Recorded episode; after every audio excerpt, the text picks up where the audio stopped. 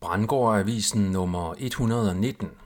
Trumps pornosag og coronaens dødstal i dybden. Mit navn er Per Brandgård, det er den 3. april 2023. Jeg dykker i dag ned i den nye sag om Trump, samt i de nye SSI-tal om dødeligheden af corona, herunder skandalen om den glemte ernæring. Den overfladiske presse, også kendt som hovedstrømspressen, har i dag en masse artikler om Donald Trump. DR skriver i overskriften, og jeg citerer, New York forbereder sig på Trumps overgivelse og skruer op for sikkerheden, citat slut. Og DR skriver også, og jeg citerer igen, Trump planlægger at holde tale for støtter i Florida efter retsmøde tirsdag, citat slut. BT skriver, jeg citerer, politiet i New York afspærrer Trump Tower før overgivelse.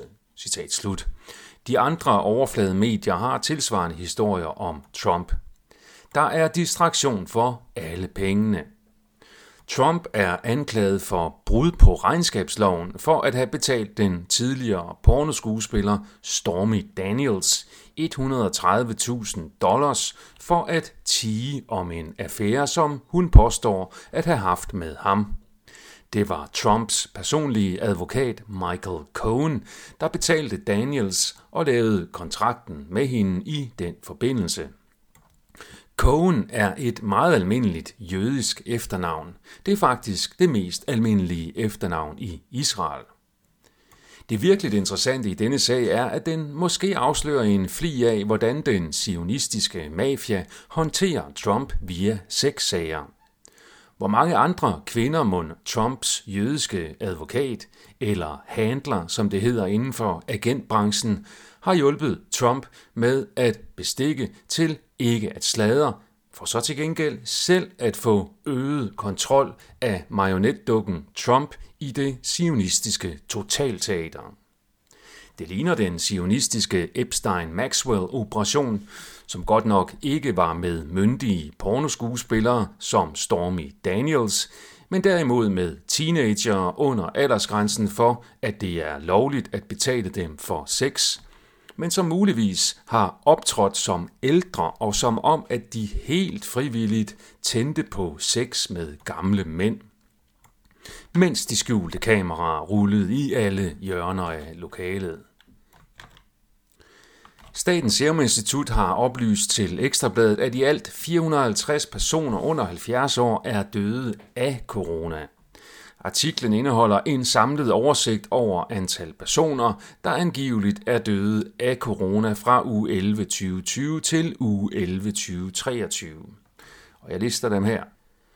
6 døde blandt 20-29-årige, 9 døde blandt 30-39-årige, 22 døde blandt 40-49-årige, 92 døde blandt 50-59-årige, 321 døde blandt 60-69-årige, 960 døde blandt 70-79-årige, 1555 døde blandt 80-89-årige og 896 døde blandt dem på 90 år eller derover.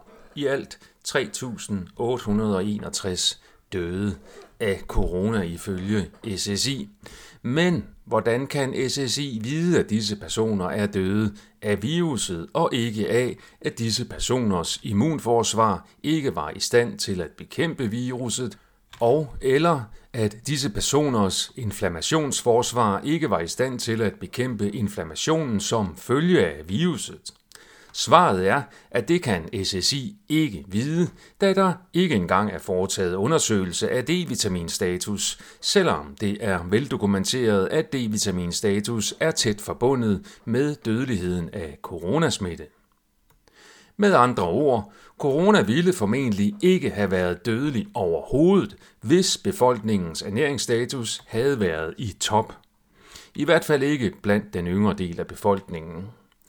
Det er imponerende, at det med gynekolog Søren Brostrøm i spidsen er lykkedes Sundhedsstyrelsen at tige ernæring fuldstændigt ihjel under hele coronapandemien, på trods af den overvældende videnskabelige dokumentation for ernæringens altafgørende vigtighed i netop denne krise.